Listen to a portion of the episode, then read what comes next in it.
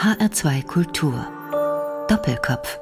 Am Tisch heute mit Sternekoch Tim Raue. Gastgeberin ist Nicole Abraham. Sein Restaurant Tim Raue in Berlin-Kreuzberg hat zwei Sterne und 16,5 Gourmet-Jo-Punkte und ist als einziges deutsches Restaurant auf der Liste der The World's 50 besten Restaurants aktuell Platz 40. Wir kennen ihn aus Erfolgsformaten wie Kitchen Impossible und seit letztem Jahr auch aus Ready to Beef und The Taste.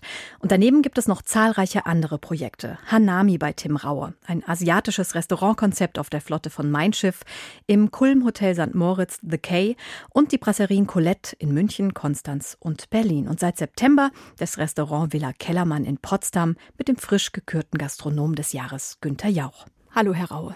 Hallo, Frau Abraham. Sagen Sie mal, wann schlafen Sie eigentlich noch? Ah, das geht ganz gut. Also, wo ist eigentlich so die, die entscheidende Frage? Ich habe so 120 bis 150 Reisetage im Jahr und äh, wach oftmals morgens auf und weiß dann tatsächlich nicht, wo ich bin. Aber ich habe so sechseinhalb äh, bis sieben Stunden Schlaf, die, die nehme ich mir, die gönne ich mir. Allerdings, wenn ich wach bin, dann dauert es so drei Minuten und dann sitze ich schon am Computer und fange an zu ackern. Und danach geht es dann halt auch immer in die Küchen, je nachdem, wo ich gerade bin. Klingt, als wären Sie ein früher Vogel. Wie muss ich mir Ihren Tag vorstellen? Augen auf und schon geht's los? Ja, also im Normalfall habe ich den, tatsächlich den Luxus, wenn ich zu Hause bin in Berlin, dann wache ich von alleine auf und nach sechseinhalb Stunden Schlaf eigentlich immer. Und äh, wenn ich unterwegs bin, brauche ich einen Wecker durch die Zeitverschiebung und wo auch immer ich bin. Und in dem Moment, wo der, äh, wo der Wecker den ersten Ton gibt, bin ich wach und beim zweiten Ton äh, stehe ich dann schon. Und oft ist dann der Hund da und möchte natürlich eine Runde rausgebracht werden. Und dann geht es direkt ins Büro und danach dann ins Restaurant. Wenn ich irgendwo unterwegs bin, dann meistens direkt in die Küchen. Ja, und dann den ganzen Tag über ähm, tatsächlich die Auseinandersetzung mit den unterschiedlichen Restaurants, den Restaurantmanagern, Managerinnen, den Küchenchefs und äh, das Ganze geht dann abends so bis äh, elf, halb zwölf. Dann gehe ich nochmal kurz an den Computer und ab ins Bettchen. Sie tanzen auf so vielen Hochzeiten, erfolgreich. Haben Sie sich das alles erträumen können, als Sie Ihre Lehre im Restaurant Chalet Suisse im Grunewald begonnen haben? Ja, glücklicherweise bin ich kein Träumer. Also ich habe natürlich Ziele gehabt, die ich, die ich erreichen wollte. Das ist schon eine Weile her.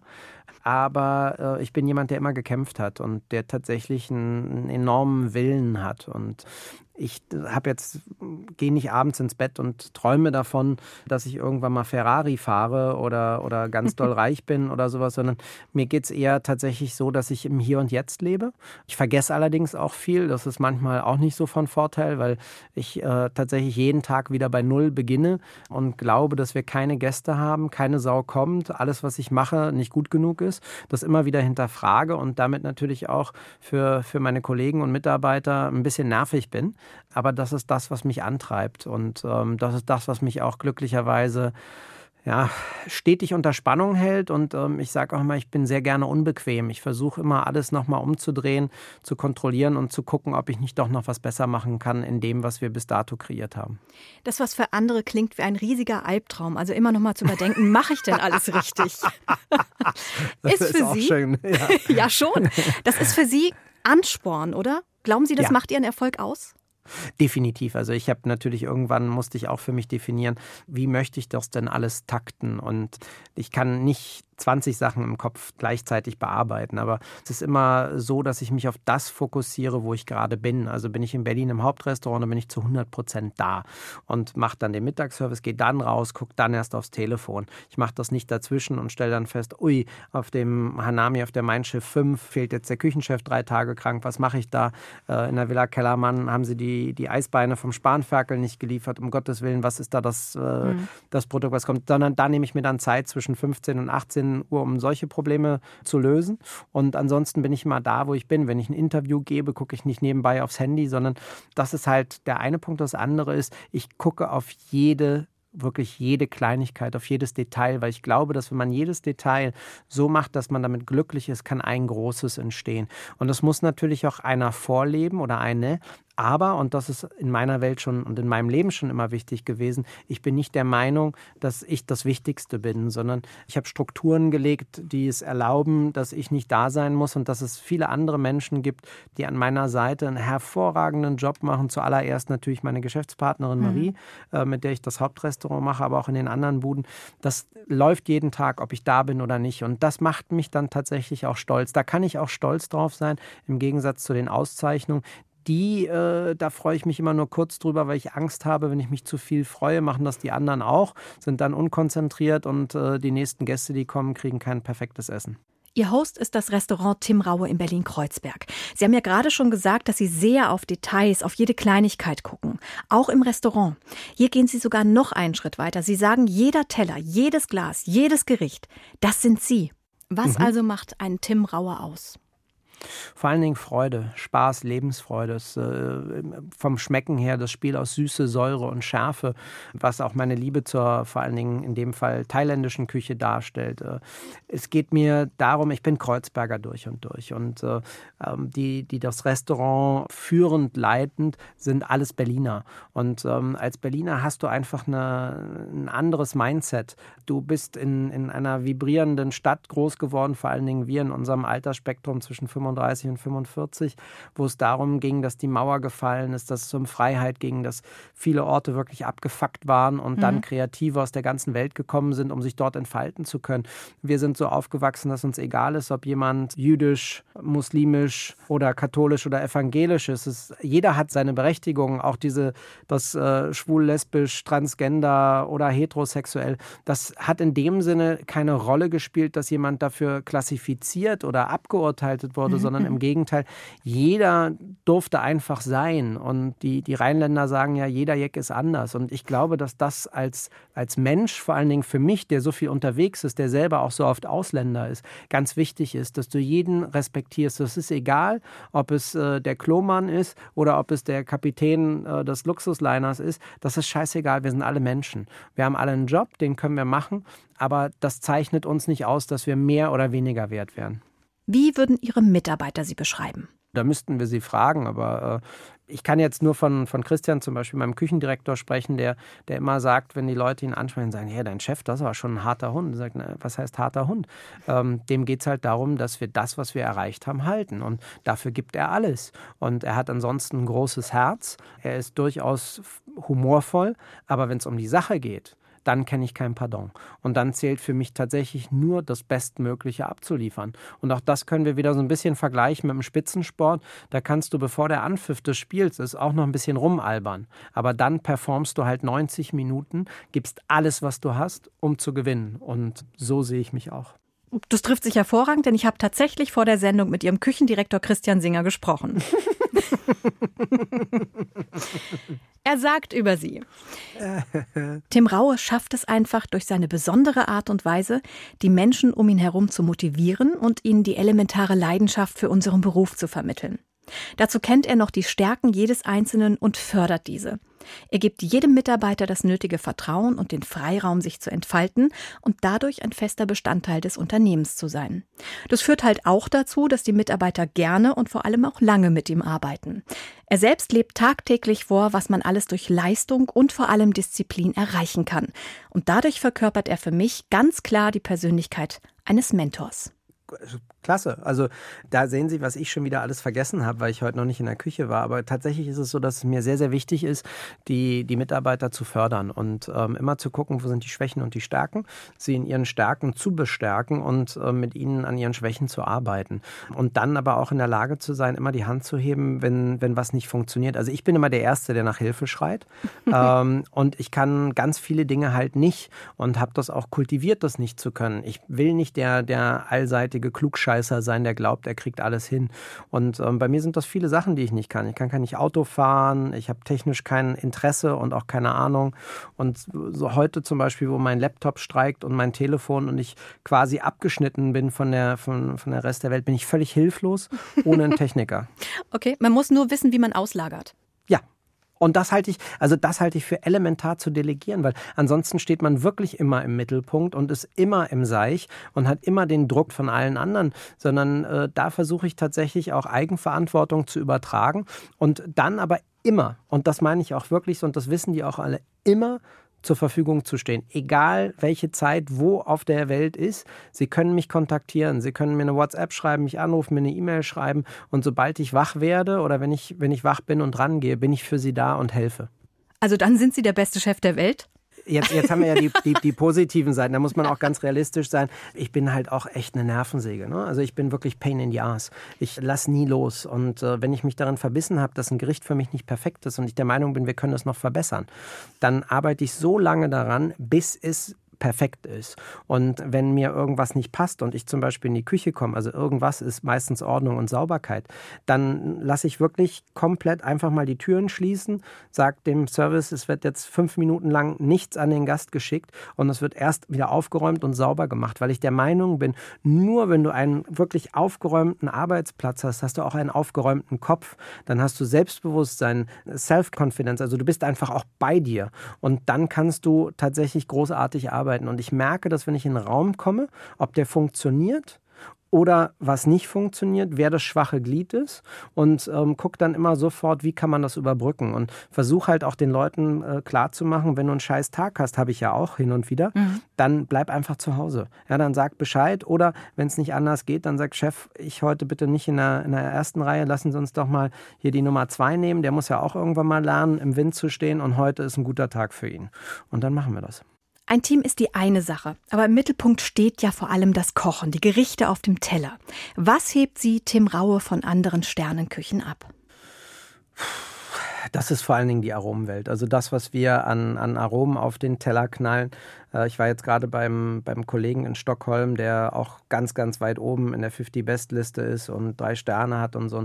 Wo ich dann auch meinte, du bist sehr fein und sehr balanciert. Also das heißt, jedes Produkt, jedes Aroma auf, auf seinem Teller, in seinem Gericht ist schmeckbar, ist aber eher dezent und mhm. ich bin halt nicht dezent. Also man kann es auch vergleichen, der ist zum Beispiel klassische Musik sehr, sehr schön und auch so, dass man es, dass es eingängig ist und ich bin halt eher so Vocal House. Ja? Also da, da, da ist dann schon, da ist Rhythmus drin, da ist Spaß mit dabei, das, das ist eher schon, geht schon fast Richtung Party und bei uns ist es halt süße Säure, Schärfe. Das sind die Elemente, die wir immer versuchen. Es ist eine sehr, sehr leichte Küche, dadurch, dass wir kein Reis, keine Nudeln, keine Kartoffeln nehmen, dass es kein Brot bei uns gibt, mhm. dass wir auf nahezu auf Zucker verzichten, ist das eine Küche, die davon lebt, dass ein süße Säure spielt. Das, das können Sie sich so vorstellen, als würden Sie über eine Frühlingswiese laufen, hätten gelbe Blumen in der Nase und den Duft und dann kommt auf einmal so ein eiskalter, wunderbarer Bergbach, der Ihnen kurz über die Füße läuft und Sie so jauchzen lässt und in dem Moment, wo Sie den Mund öffnen, kommen Stücke von reifer Wassermelone, Spritzer von Limette rein,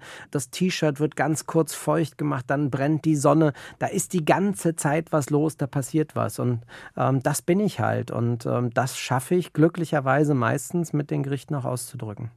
Herr Rauer, gibt es denn eigentlich auch Musik, wenn gearbeitet wird bei Ihnen? Nein, ich liebe Stille und ich brauche die auch, damit mein Kopf funktioniert. Äh, ich habe ein, ein, großes Thema damit, dass meine Gedanken die ganze Zeit frei sein wollen und auch müssen. Und äh, in dem Moment, wo ich aber die Küche verlasse, schmeißen die Mitarbeiter sofort den Ghetto Blaster an und äh, dann geht's ab und die hören alles von übelstem Schlager, so, so Mallorca-Hits-Kram bis hin halt zu Haus, Hip-Hop, Rap, also alles. Im Hier und Jetzt haben Sie einen Musikwunsch frei. Was darf sein? Puh, das kommt immer auf die Stimmung an. Ich bin im Moment relativ gelassen, aber möchte eigentlich ein bisschen Kraft haben. Ich mag die Swedish House Mafia sehr, sehr gerne und äh, die haben einen, einen Song, der heißt One. Say My Name, das ist was, was ich, was ich total gerne äh, mag, weil das gibt mir Kraft und Energie. Das ist was, was ich manchmal vorm Abendservice höre, wenn mein Energielevel nicht hoch genug ist.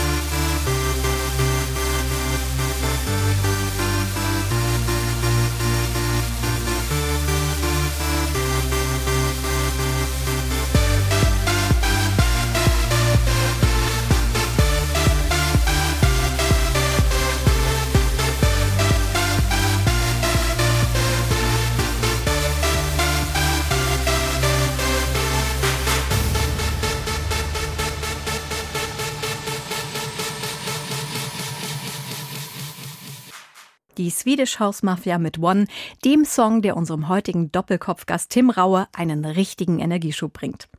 Tim Raue ist einer der erfolgreichsten Köche Deutschlands und darf sich seit letztem Jahr auch als bester Koch Deutschlands bezeichnen, ausgezeichnet auf den Chef Days Germany, einem der größten Food-Symposien Europas.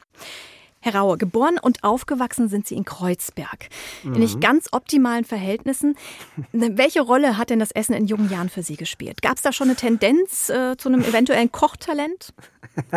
naja, es, es gab auf jeden Fall die Tendenz zum Hunger. Also äh, meine Eltern haben sich früh getrennt und äh, das war dann alles nicht ganz so ideal. Und äh, bei meiner Mutter in Kreuzberg bin ich dann auch eher in sehr, sehr einfachen Verhältnissen groß geworden. Da war oftmals das einzige Essen, äh, was es gab am Tag im, im, im Kinderhort. Und äh, das sind jetzt keine kulinarischen Weltklasseleistungen gewesen.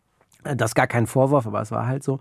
Und ähm, ich habe vor allen Dingen so bis ich acht, neun, zehn war gegessen, weil ich wirklich richtig Hunger hatte und habe jedes Mal, wenn ich essen konnte, alles gegessen, was, was es irgendwie gab. Und das kulinarische Bewusstsein hat sich dann eher entwickelt. Ich bin alle sechs, sieben Wochen zu meinen Großeltern gekommen am Wochenende mhm. und meine Oma hat gekocht. Und da gab es immer mittags warm und abends gab es Stullenbrett, also geschnittenes Brot mit Belag. Und äh, das hat mir unheimlich viel Spaß gemacht. Vor allen Dingen diese Variantenreichheit äh, zu haben, dass du so ein Brett vor dir hast ähm, mit vier Brotscheiben, die gleich sind, aber dann unterschiedlichen Wurst, Käsesorten, Aufstrichen, Radieschen, Gürkchen, eingelegte Gürkchen, Perlzwiebelchen und daraus dann was zu kreieren und eine so schon damals hatte ich einen Hang dazu, mehrere Schichten an Aromen zu kreieren, ohne dass das jetzt jemand mitbekommen hätte. Und also Sie haben auch schon richtig mitgeholfen in der Küche.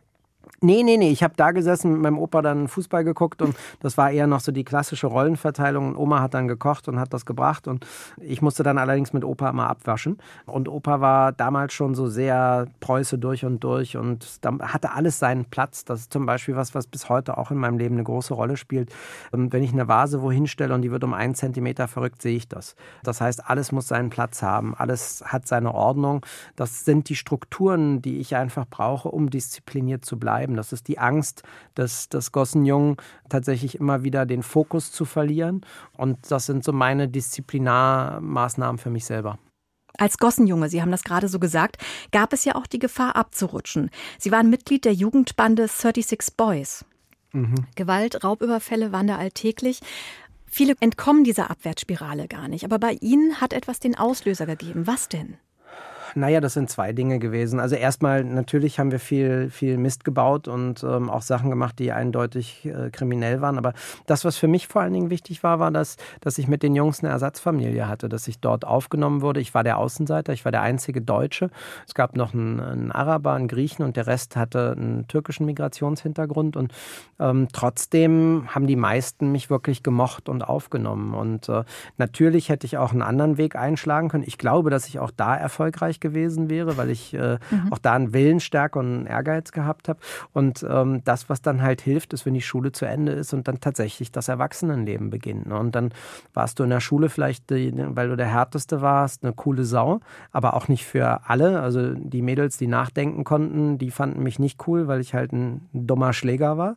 Und dann kam halt das richtige Leben. Und da wurde es dann tatsächlich mal ganz kurz knapp, äh, wird das halt was mit Dealen, was auch immer für ein Scheiß, mhm. oder eine, eine, Berufsausbildung. Und ich habe dann äh, mit viel Glück einen Ausbildungsplatz gekriegt, der aber auf der anderen Seite der Stadt lag, nämlich im, im Grunewald. Und ich kam aus Kreuzberg und äh, das war schon immer eine Stunde Fahrzeit und eine andere Dimension. Und äh, irgendwann habe ich dann meine erste eigene Wohnung zur Untermiete in, im Grunewald gefunden und damit war ich komplett raus.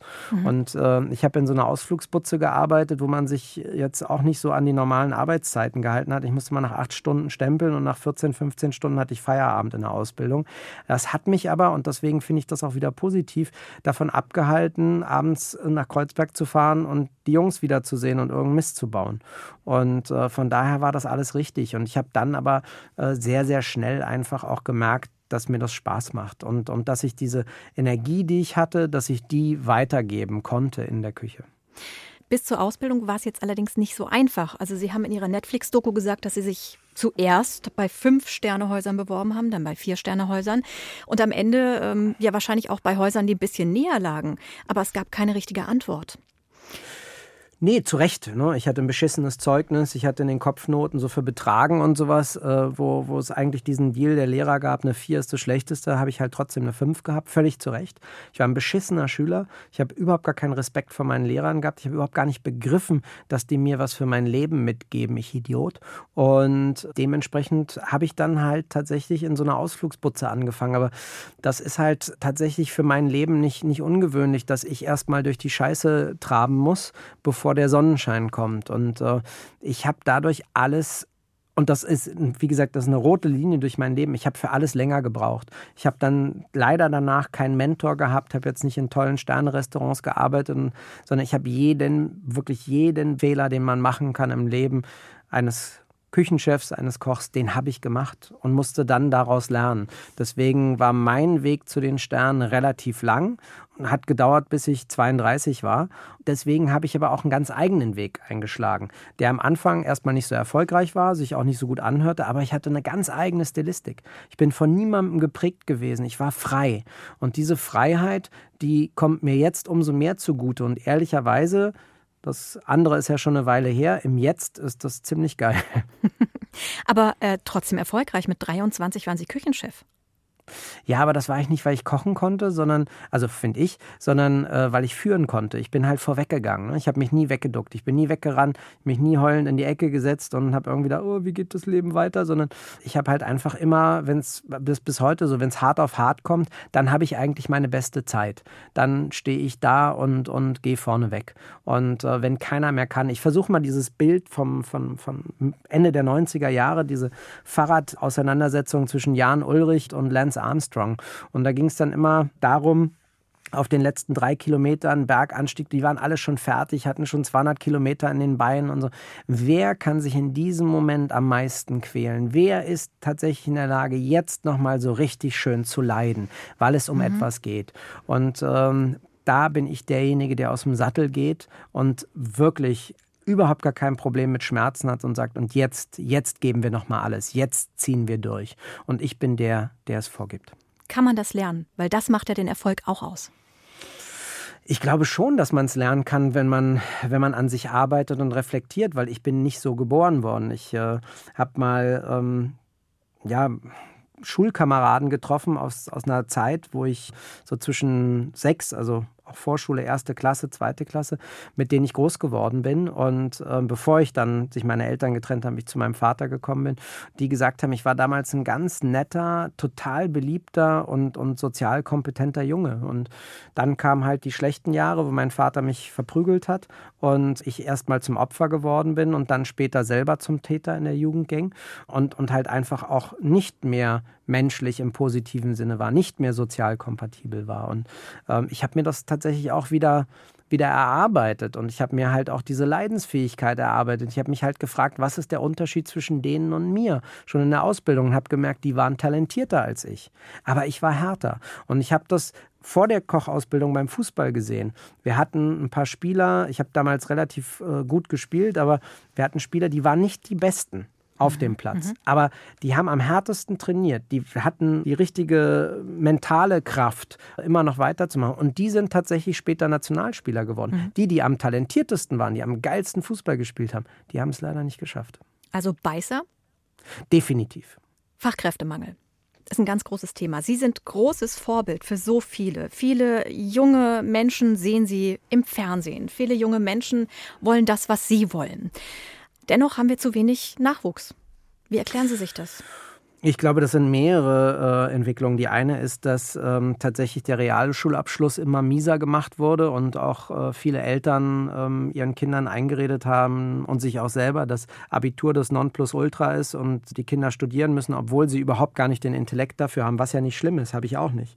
Und ich finde, dass dieses Land vor allen Dingen auch deswegen so gut, so lange funktioniert hat und auch einen Aufschwung seit den 50ern erlebt hat, weil wir halt Handwerk haben, weil wir Unternehmer sind, weil wir, weil wir selber machen. Und ähm, das ist in den letzten Jahren viel zu kurz gekommen. Und ähm, jetzt haben wir ganz viele, die irgendwie rumstudieren oder damit fertig sind und nicht wirklich wissen, was sie machen sollen.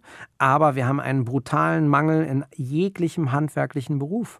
Und ähm, das werden wir so schnell auch nicht abstellen können können. Und ähm, ich finde das immer relativ amüsant, wenn hier heutzutage über Migration gesprochen wird oder überhaupt noch diskutiert wird. Wenn es in, in unserem Land zig Zehntausende fehlende Lehrer gibt, Pflegekräfte. Allein in Berlin sind es über zweieinhalbtausend Köche und Kellner, die fehlen.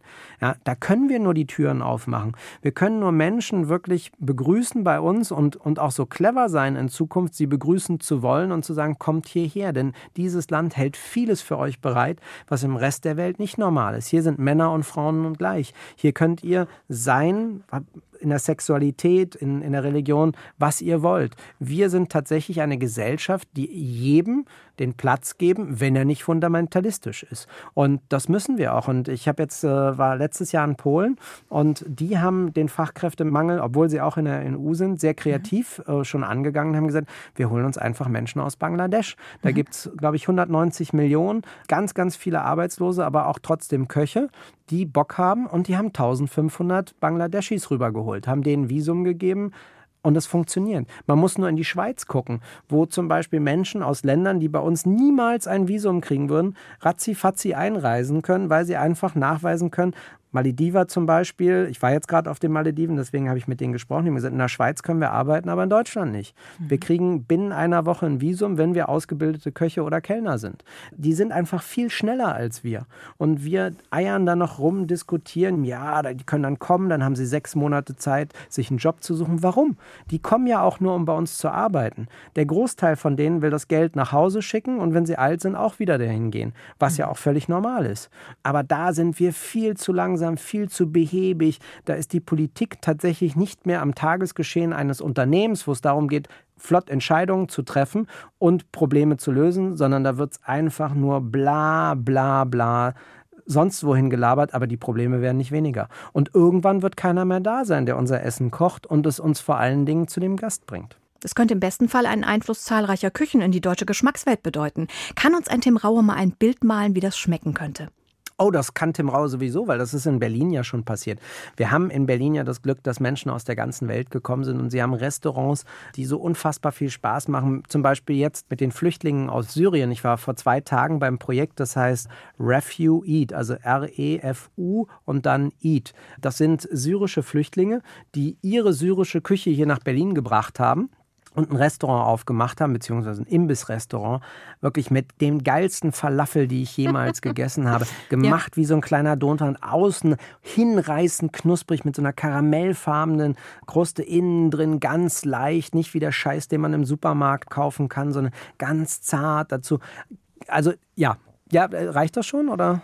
Ach, ich höre Ihnen gern zu. Wir haben, in, wenn Sie in Berlin heute vietnamesisch, thailändisch essen wollen, mhm. aber auch zum Beispiel letztens äh, in, einer, in ein äthiopisches Restaurant. Es gibt alles. Es gibt Menschen, vor allen Dingen Franzosen, viele Israelis, die, die ihre Küchen hierher mitgebracht haben. Und ich finde das eine enorme Bereicherung. Wir Deutschen reisen ja auch total gerne. Und jetzt haben wir die Möglichkeit, das im eigenen Land zu essen, dass wir einfach andere Kulturen auch kennenlernen. Und da müssen wir keine Angst haben, dass uns irgendeiner was wegnehmen möchte oder unsere Identität runterreißen will. Da müssen müssen wir sowieso dran arbeiten, sondern da geht es darum, dass es doch großartig ist, dass wir überhaupt solche globalen Zustände haben, dass wir, die Korinthenkacker dieses Planeten, endlich mal lernen, Spaß zu haben, mit den Israelis zu feiern, auf den Stühlen zu tanzen und Arak zu saufen und einfach Freude zu haben. Jetzt brauchen wir einen Musikwunsch für die Welt, glaube ich. Oder für oh. Weltoffenheit. Huiuiui. Ich würde gerne was von Mark Foster hören. Den mag ich so gerne. Ich kenne wirklich musikalisch nahezu nichts. Also vor allen Dingen keine Songtitel. Deswegen ja. wüsste ich nicht. Aber den, aber den habe ich echt gerne. Wir, wir haben schon, äh, schon mal ein großes Fläschchen Rotwein zusammengeleert und hatten viel Spaß dabei. Und äh, ja, nee, Mark Foster. Von Mark Foster hätte ich hier gern was. Na, das passt doch perfekt. 194 Länder von Mark Forster.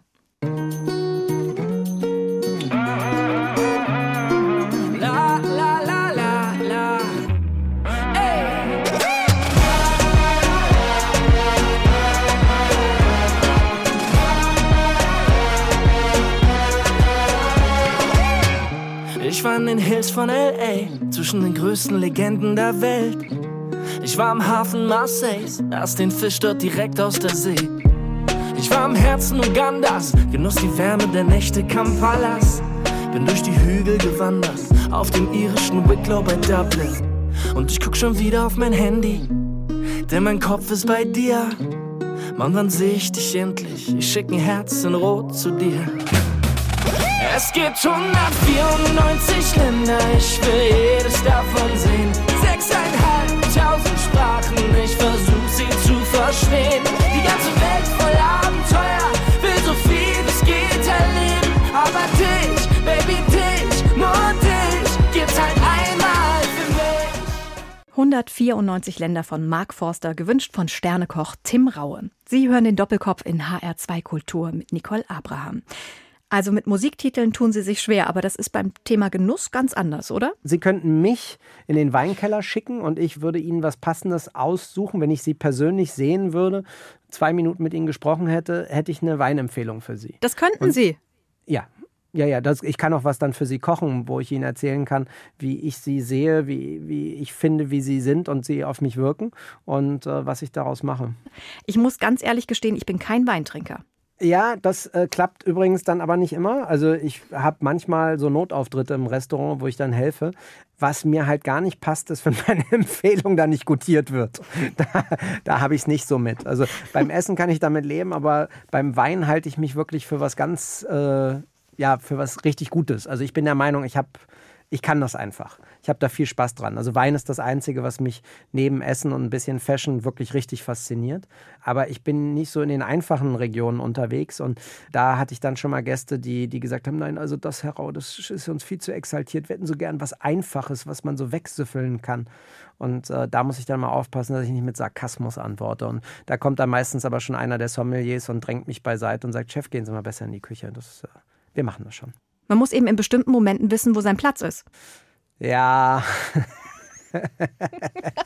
das stimmt definitiv. Sehr schön. Ich habe hier ein nettes Zitat von Ihnen. Oh oh. Currywurst grenzt an Körperverletzung. Herr Raue, als gebürtiger Berliner haben Sie das gesagt. Da ist die Currywurst doch ein Nationalgericht. Das wundert mich jetzt schon ein bisschen. Ja, ja, ja, definitiv. Also das heißt jetzt nicht, dass ich keine Currywurst esse, sondern es ging in dem Umkehrschluss darum, was brauchen wir denn? Und was wir Deutschen wirklich als ganz große Schwäche haben, ist, dass wir nicht begreifen, wie wichtig Essen ist. Ohne Essen verrecken wir. Und warum zur Hölle bringen wir unseren Kindern in der Schule nicht bei, was Essen ist? Ohne Essen und Trinken verreckt der Mensch. Aber wir lernen es nicht. Und das, was wir essen, ist ganz, ganz viel industrielle Scheiße. Wenn Sie so einen Fertigeisbecher zum Beispiel kaufen, das ist kein Eis. Das ist eine Panscherei aus Pflanzenfetten, irgendwelchen Pülverchen und Geschmacksaromen. Aber mit Eis hat das nichts zu tun. Und eine normale Currywurst, die jetzt nicht vom Metzger handhergestellt ist, ist ein Industriegepansche aus Eis, aus irgendwelchen Proteinpulvern und das muss kein Mensch essen. Das verletzt den Körper. Das ist fettig, das ist nicht nachhaltig, das hat keine Kraft, keine Energie, keine Vitamine und das brauchen wir nicht. Das heißt nicht, dass wenn ich manchmal besoffen bin oder angesoffen bin, ich das abends esse, aber wenn ich dann die Chance habe, zwischen Currywurst und Döner zu unterscheiden, dann nehme ich den Döner, weil da ist wenigstens noch Salat, Tomate und Gurke drin. Um das zu verändern, würde ja so eine Currywurst auch ein bisschen mehr kosten. Also müssen wir doch eigentlich dort ansetzen, dass der Deutsche mehr fürs Essen ausgeben muss. Das hätten wir schon viel früher machen müssen. Aber wir Deutschen haben ganz viel Kultur. Wir haben Kultur im, im klassischen Sinne, die Künste, die Musik, die, fragen Sie mich nicht was, Autos, mh, die höchste Kunst des Deutschen. Oder auch Wohnungseigentum und Hauseigentum. Aber wenn es darum geht, prozentual zu sehen, was wir für Lebensmittel ausgeben, sind wir bei den 194 Ländern ganz, ganz weit unten. Weil Essen und Trinken für uns einfach nicht das Wichtigste in unserer Lebenskultur ist. Und wir müssen ja nur Länder, ein Land weitergehen, nach rechts oder nach links, um zu sehen, es geht. Und damit meine ich jetzt gar nicht Italien oder Frankreich, für die das schon immer so war. Dänemark war ein Land, was bis vor 10, 15 Jahren schlimmer war als Deutschland. Die haben wirklich Industriefahrs vom übelsten zu sich genommen. Und die haben sich gewandelt. Die haben die New Nordic Cuisine angestoßen. Lokale Zutaten, nicht alles aus Frankreich oder England kaufen. Nicht vor allen Dingen alles industriell hergestellt kaufen, sondern wieder einen frischen Salat machen. Die haben den Turnaround geschafft. Wir Deutschen sind Kilometer davon entfernt und tun uns immer noch schwer damit. Aber unsere jüngeren Generationen, die sind deutlich besser und deutlich fitter. Und das, finde ich, sollte man unterstützen. Und das machen wir zum Beispiel mit dem veganen Menü. Asien spielt in ihrem Leben und in ihrem Kochen eine ganz große Rolle. Bis dahin war aber der Weg nicht geradlinig, sondern hm, experimentierfreudig, würde ich sagen. 2003, können Sie sich daran noch erinnern? Ich habe mal Rotbarbe, das ist ein sehr intensiver Mittelmeerfisch, den habe ich mit grünen Oliven und äh, Brandenburger Erdbeeren kombiniert.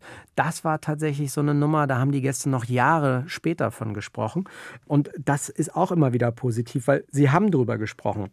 Ich wollte damals tatsächlich schon einen Schritt gehen, für den ich mir dann doch noch mal 15 Jahre Zeit genommen habe, nämlich das Beste aus der Welt mit dem Besten aus dem Umland zu, zu kombinieren. Ich habe damals noch nicht begriffen, wie ich das hätte weitertreiben können, bin sehr schnell an meine äh, kreativen Grenzen gestoßen und habe das Thema dann beiseite geschoben und habe mich erstmal Asien gewidmet, weil das mich hat mich einfach berührt. Die asiatische Aromenwelt, dieses süße, Säure, Schärfe, Geknalle, die, die, diese hellen Farbblitze, die einfach an meinem Gaumen und vor meinem inneren Auge entstanden sind, haben mir so viel Freude gemacht, dass ich die deutsche Küche oder vor allen Dingen die preußische und Berliner Küche erstmal ein bisschen vernachlässigt habe. Aber das ist ja wiedergekommen. Können Sie sich noch an die Reaktion der Restaurantkritiker erinnern? Oh, da gab es ordentlich auf die Fresse, weil es halt hieß, was soll das? Also was machst du da? Aber es gab halt auch welche, die haben drüber gelacht und haben gesagt, Mann, das ist doch mal lustig, dass da einer kommt und, und halt jetzt nicht die hundertste Verbindung aus äh, Seezunge, Kapern, Butter und äh, Bröseln macht. Und äh, das ist immer so. Man muss halt aufpassen, weil man kocht nicht für die Kritiker. Die kommen einmal im Jahr oder vielleicht zweimal und dann schreiben sie darüber. Aber du hast Gäste, die kommen 20 Mal im Jahr und die bringen dir das Geld. Auf der anderen Seite kommt der Gast halt nur, wenn wenn es eine gewisse Aufmerksamkeit gibt. Du kannst natürlich ein Restaurant in deinem Kiez sein, aber wenn du Menschen von außerhalb haben willst, brauchst du Kanäle, die Gäste zu dir treiben. Und das sind halt die Sterne, die Punkte, die The World's 50 Best Restaurants List, Netflix. Zum, also Netflix ist ein, ein wahnsinniger Kanal. Mhm. Das kann man sich gar nicht vorstellen. Aber die 50 Best Liste auch, da ist man einfach ein Jahr voll, wenn man dabei ist. Und ähm, das ist natürlich auch was, was äh, gerade in der Gastronomie in Deutschland, was nicht ein hochprofitabler Zweig ist, natürlich entscheidend ist, dass man auch eine Sicherheit hat für sich selber als Unternehmer. 2006 gab es den ersten Stern, die erste größere Aufmerksamkeit neben dem Kiez. Wie war das für Sie?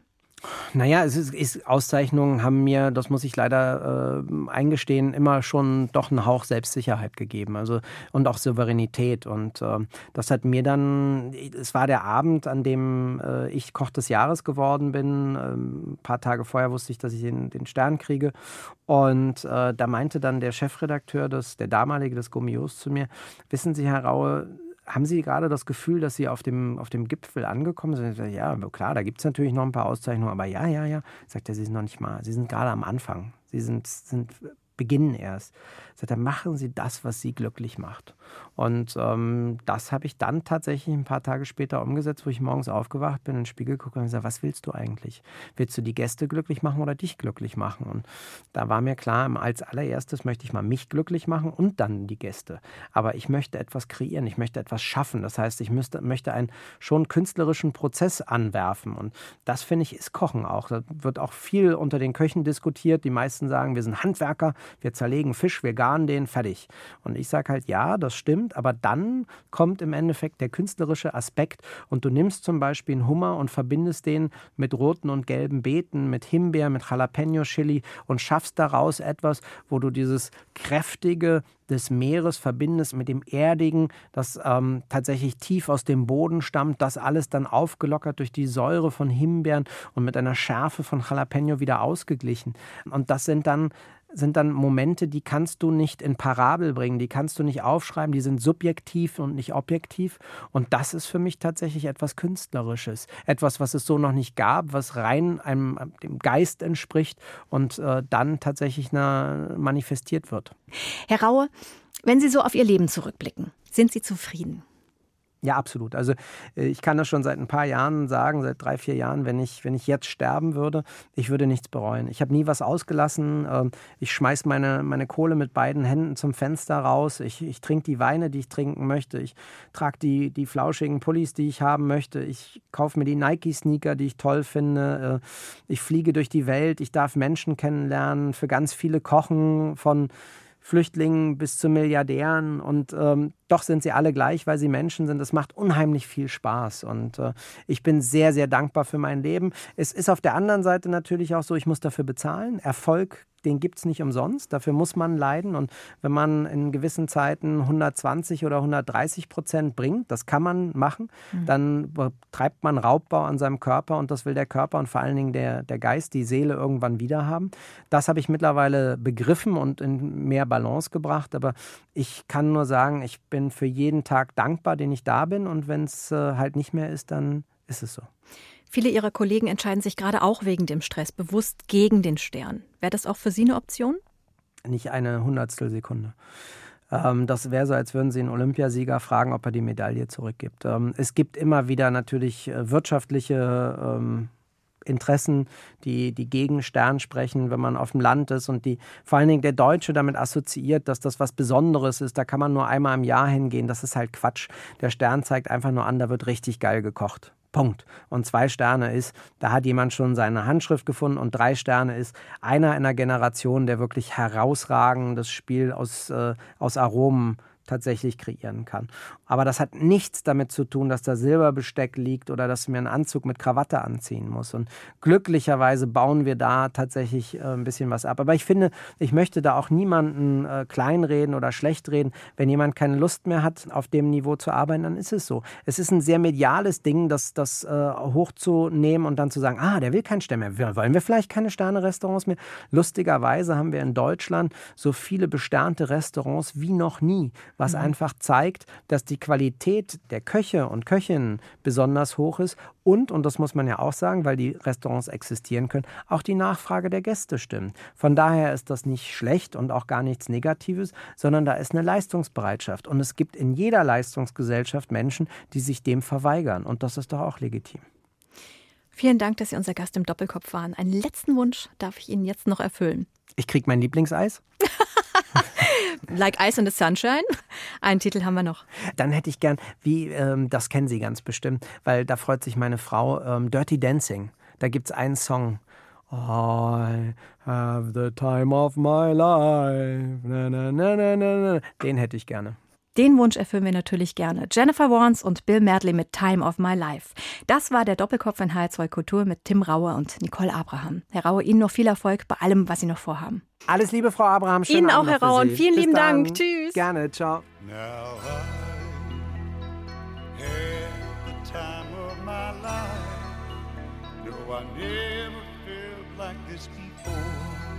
Yes, I swear it's a truth. And I owe it all to you. Cause I had the time of my life, and I owe it all to you.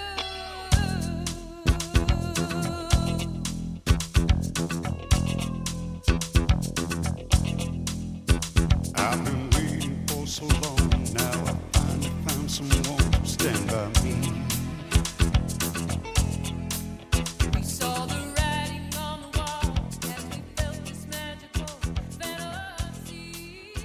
Das war HR2 Kultur Doppelkopf. Aus urheberrechtlichen Gründen müssen wir Musiktitel in unserem Podcast-Angebot ausblenden. Weitere Sendungen, die Sie jederzeit hören können, finden Sie auf hr2.de